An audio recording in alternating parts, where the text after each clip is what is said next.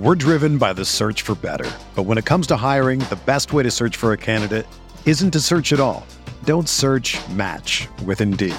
Indeed is your matching and hiring platform with over 350 million global monthly visitors, according to Indeed data, and a matching engine that helps you find quality candidates fast. Ditch the busy work. Use Indeed for scheduling, screening, and messaging so you can connect with candidates faster. Leveraging over 140 million qualifications and preferences every day, Indeed's matching engine is constantly learning from your preferences, so the more you use Indeed, the better it gets. Join more than 3.5 million businesses worldwide that use Indeed to hire great talent fast. And listeners of this show will get a $75 sponsored job credit to get your jobs more visibility at Indeed.com slash BlueWire. Just go to Indeed.com slash BlueWire right now and support our show by saying that you heard about Indeed on this podcast. That's Indeed.com slash BlueWire. Terms and conditions apply. Need to hire? You need Indeed.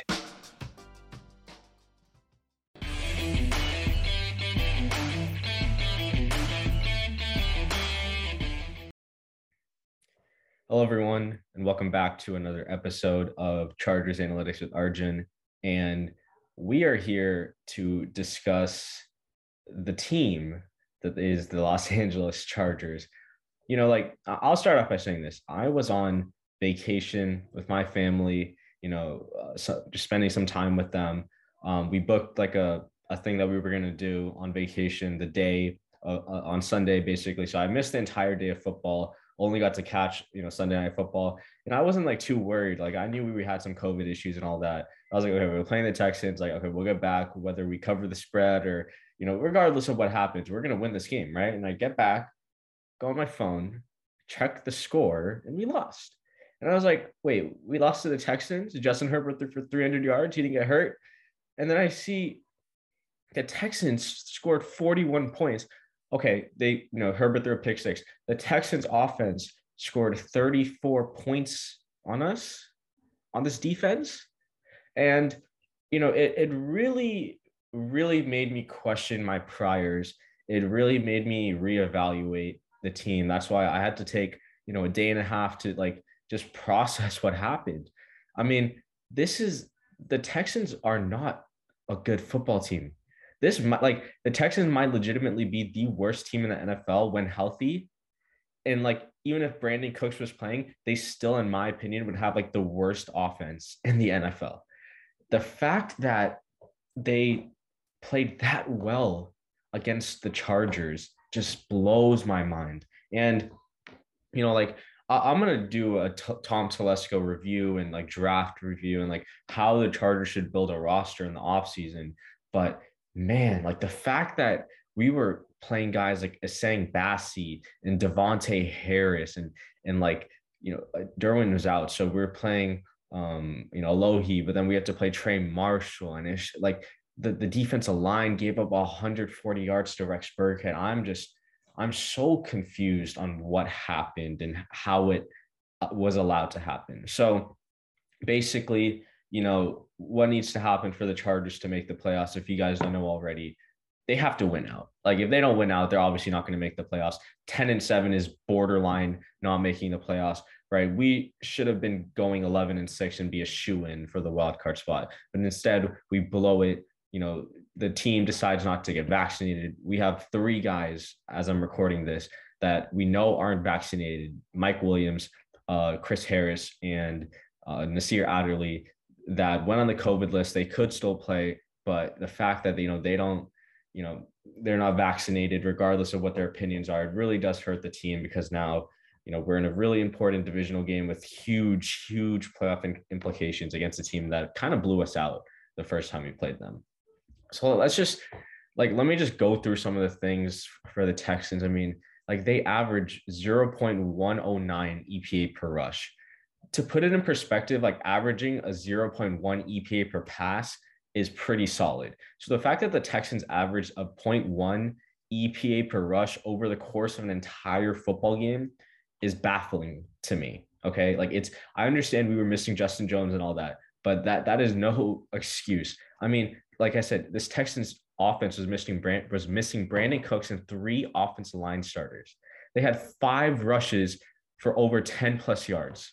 Five. They forced five missed tackles on rush plays.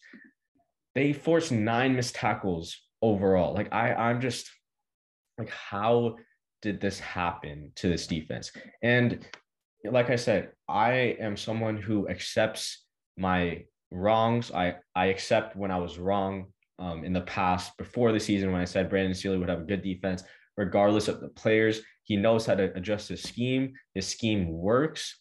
And here's where I went wrong. I still believe the scheme works. The scheme in itself, the way it's built, the con- conceptual idea and the mastery behind it, it's all directed in the right way. He wants to limit explosive passes and force you to run the ball. Where I was wrong was that this team is built for that scheme, which it isn't. And even when the starters are healthy, this team is not good defensively. That doesn't mean Brandon Staley is a bad coach. Let's not get that wrong. Brandon Staley is a great head coach. He should be the, the coach for the Chargers for a while because he gives the Chargers a chance to win in the margins that other coaches don't, which is going for it on fourth down, being aggressive, throwing the ball in early downs. Like if we look at the the Bengals, like the Bengals have a really solid roster that's kind of held back by Zac Taylor because they don't throw the ball on early downs a lot. I don't know why. Maybe it's because they want to protect Joe Burrow, have him taking less sacks, less dropbacks, and all that. Brandon Staley gives the Chargers a great chance to win by his game management and his aggressive mentality. Now, with that being said, this defense, and excuse my French, is fucking awful this defense is terrible. Like the fact that, like I said, the Texans dropping 30 plus on this defense, I don't care who was out for us, is is just unexcusable. It, it really is. Davis Mills had five explosive passes of, of 15 plus yards. Five. And we forced three total pressures. So if Joey Bosa and Justin Jones are out, and we're going against a team with three backup offensive linemen and we only get three pressures, we have issues, my friends. We have major, major issues. And let's not get it twisted. Let's not get this twisted. The Chargers did not lose this game because of their offense. I don't know who said, or if anyone's been saying, because I've kind of stayed off Twitter since that game for a little bit. I don't know if anyone's saying that the Chargers offense lost in that game. The Chargers offense scored 29 points. They scored on every single drive besides you know the turn the, the drives that had turnovers which was three of them they just weren't good on third downs which forced them to kick three field goals the chargers had a 64.3 success rate 64.3 this means on a per down basis the chargers were successful in gen in getting a play that is considered a success so what that means is on first and 10 they got at least four yards on second and 10 they got at least three yards or they got at least to like second and three or they no, no, sorry. On first down, they got at least four yards because it's first first and ten. On second down, they got at least um half the distance to the first down marker. So if it was like second and eight, they got they made it at least third and four or better. For second and 18, they made it third and nine and better. That's a second down success. A third down success is converting a first down, same thing at fourth down. So that is 64.3 success rate on offense. Unfortunately, this trash ass defense without Bosa, Derwin, Michael Davis allowed the Texans to just dominate. And that's what lost them the game. Not this offense, not Joe Lombardi. It was the defense. And what I'm so scared and like what I just don't understand, the Chargers have one of the best offenses in the league. We can all agree. Justin Herbert's a top five quarterback. All right. He's a, he's a great quarterback. The problem is the Chargers, my friends, have become the new Chiefs. The Chiefs from weeks one through six are what the Chargers are now from weeks 10 to 16. What that means is the Chargers, as you saw in the graph before, if you want to rewind and go look at that, the Chargers were second in the amount of first downs uh, converted on a new series. But now the Chargers are so they're second on offense in converting first downs. They're second to last in allowing first downs to happen on a new on a new series on defense. Right? So this defense is not good. It's awful. In fact, not only are they last or second to last, they're kind of tied with the Jets and the Falcons the Jets and the Falcons. Let me get that straight. We have a defense with Joey Bosa, Derwin James, Michael Davis, Asante Samuel, Justin Jones, Kyzir White. And we're tied in a defensive statistic kind that kind of measures their efficiency. We're tied with the Falcons and the Jets for last. And like I said, I was wrong about Staley. I don't I don't think I'm wrong about his scheme. I was wrong in the way that I thought he would he would use the scheme to bring out the best in his players because right now it, it's just not working, and I I really don't know what it is. And you know the last thing I'm gonna do, by the way, go follow my guys, uh, Timo Riske PFF underscore Moo on Twitter and PF or at Kevin Cole PFF, who I use you know some of their numbers for. If we look at you know the the playoff picture and like what we kind of want to happen, um, I can't you know this is kind of small for people seeing it on YouTube but basically, you know, if we need to, we have a 41% chance to increase our playoff probability if we win this game against the Broncos. What else do we need to happen? Well, as uh, on top of us winning out, we need the Dolphins and the Ravens to lose. Luckily, they both have pretty tough matchups, right? The Ravens play the Rams. So if the Rams win, our playoff probability increases by 17%. If the Titans win, our playoff probability also increases by 17%. We also need the Colts to win because that increases our probability by 8%. So basically, here's our guide to, you know, who do we want to root for on top of the Chargers on this Sunday? We need the Colts to beat the Raiders. I hope Carson Wentz comes back. Even then, I, I still think Jonathan Taylor runs all over them. We need the Titans to beat the Dolphins, which I mean, like, look, the Miami Dolphins are, are a Mickey Mouse team. I mean, they have not beaten anyone outside of the Ravens.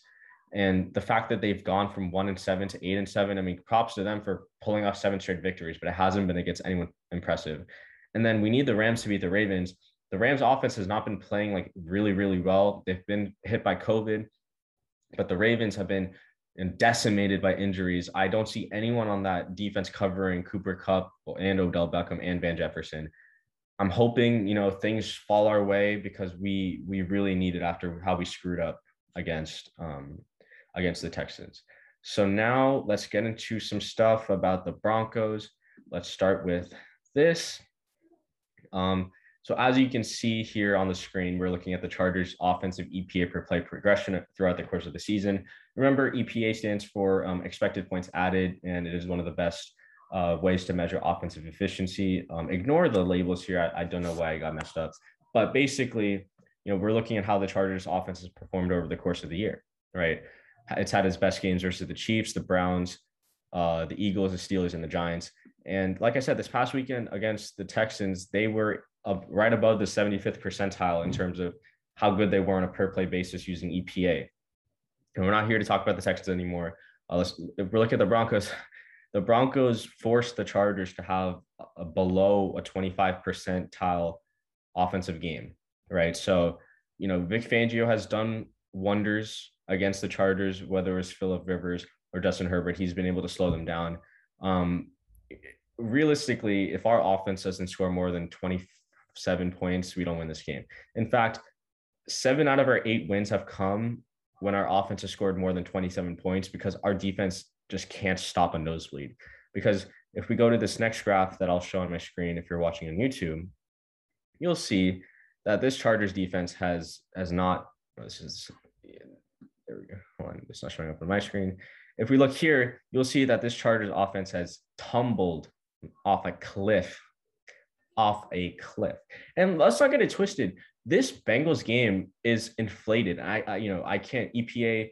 That's one of the you know things about EPA. You can't really like you can weight it differently, but I kind of just wanted to use the the raw EPA uh, per play great uh, metric. This this Bengals score, which is right above negative 0.3, right in that negative 0.35 ish area, it's that low slash high depending on how you view the graph. It's that it's where it is because of the Tevaughn Campbell fumble six. Without that, this is not a good defensive performance. Remember, the Bengals almost came back 24 0. They almost did. So, you know, realistically, the Chargers defense since the Eagles game has had, let's count this one, two, three, four, five, six games, six games below the 25th percentile in, in terms of their defensive performances. It's just been going down a cliff. There's been no sign that they're going to turn it around. So, you know, when, when we talk about, oh, the Chargers are not a team you want to face in the playoffs, at this point, the Chargers are a team that if your offense needs to have a get get right game or a bounce back game, you want to play the Chargers. And you know, I hate to see it. Like Brandon Staley has not done a good job with this defense. I don't know if he's overwhelmed with, you know, dealing with calling the plays and game planning and all that. There just hasn't been a good defensive performance in a while. They didn't perform well against the Broncos the last time they played, right? And you know, at, at the end of the day, you, you just gotta you you just gotta wonder if if they're going to be able to turn turn it around the last couple of games. I do have faith in Staley that he'll be able to make personnel adjustments and all that when you know the offseason arrives. And we'll get to all of that when when that happens. But you we're really going to need a good defensive performance. And it's coming against the Drew Lock led Broncos. I, I tweeted about this actually this morning on um or was it Monday morning? Well, it was it was I think it was Monday morning. It was like the the Chargers opened in the betting markets um as as six point favorites against the Broncos. And they opened as six point favorites, even though they got blown out by the Broncos at home, right? Or they got blown out by the Broncos a couple of weeks ago or in week 11 on the road. And they just lost to the Texans. So the fact that they opened as six point favorites, despite all our COVID issues, kind of shows what the market thinks of Drew Lock and that he's not a good quarterback. So like if Drew Lock somehow throws for like 250, two touchdowns, three touchdowns on us, I am I am not going to be as um I wouldn't say like cordial. I'm not going to be as like sympathetic or empathetic towards Staley as I am right now because he's had to deal with a lot of injuries, but so has almost every other team. And you know, this defense has not been playing well. Um, and the last thing I wanted to show before I wrap it up today. So I wanted to introduce you guys to something that I created um, maybe I should have shown this at the beginning when everyone else is watching, but if you made it this far, thank you. Um, I, I, created a way to measure um, how much help a team has um, has given their quarterback. So, and I, I made this graph using that help metric, and it, this is combined with my friend Tage Seth. You know, he's been on the show before. I've combined that with his own like QB metric to measure like efficiency, which takes in the EPA per play, PFF grade, and all that. Um, my help score, as you can see on the on the x-axis, is taking into account special teams EPA, defensive EPA, rushing EPA, um, ESPN's pass block win rate, and then um, how open every receiver is when targeted for the Chargers and for um, like every other team. So as you can see, that Justin Herbert has the third best um, QB performance composite score. So like this is measuring efficiency. This is Tage's score. He's at the third best score behind Rodgers and Kyler Murray, which is amazing. And you know, it's I don't know if it's a good thing that he's in the not a lot of help quadrant. Like ideally, you kind of want to see him in the has a lot of help quadrant. But if you guys are dealing with some Burrow versus Herbert takes on Twitter, just just go to my Twitter and and show and like copy link to this graph that shows like Justin Herbert and Joe Burrow almost have are pretty much neck and neck with us having the same amount of help, but Justin Herbert is just the superior quarterback uh, per my friend Tage's composite score. Again, I'm not going to go too much into the PFF grade and, ha- and how they have Burrow as the number one quarterback. I'm just going to leave that. But pretty much, Joe Burrow's also played the, one of the easiest passing schedules in the NFL. So obviously, if he's not performing, he's not a good quarterback. But the fact that he's performing, it's good. But he hasn't faced as hard of a schedule as the Chargers have, who faced the hardest strength of schedule per PFF's you know strength of schedule metric. So, guys, that's to wrap it up. Um, you know, I, I don't think we talked a lot about the Broncos, but we we already know what the Broncos are. They're a team that wants to run the ball. Drew Lock is, you know, if we let Drew Lock beat us through the air, we're going to have some issues. Their defense is going to be good. You know, Fangio plays the same style of defense as Staley does, except, you know, he likes, to, I think he can mix it up more. They have a little more versatility because of how much talent they have on the back end. Um, if we don't get Mike Williams back, it, I think there will be some issues throwing the ball because you know, Keenan Allen's production has dipped a little bit the past couple of weeks. Patrick Surtain is a really good cornerback, even though he's he's still a rookie. So it's it's gonna take a complete offensive performance. I'm going to the game on Sunday, so if you see me, you know, make sure to shout me out. Uh, you know, give me a wave or something. I'll, I'll make sure to hit you guys back up. But yeah, that, that's gonna wrap it up for today's video. And with that, as always, bolts up.